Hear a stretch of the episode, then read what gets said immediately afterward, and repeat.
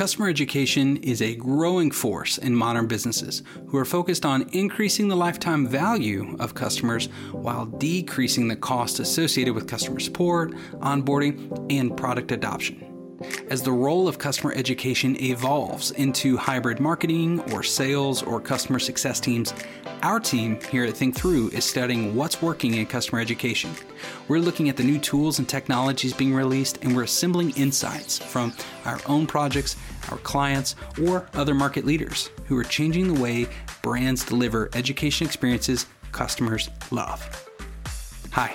I'm Matt Tidwell. I'm the host of Customer Academy Playbook and the founder of Think Through, an agency helping companies outteach their competition and build training customers love.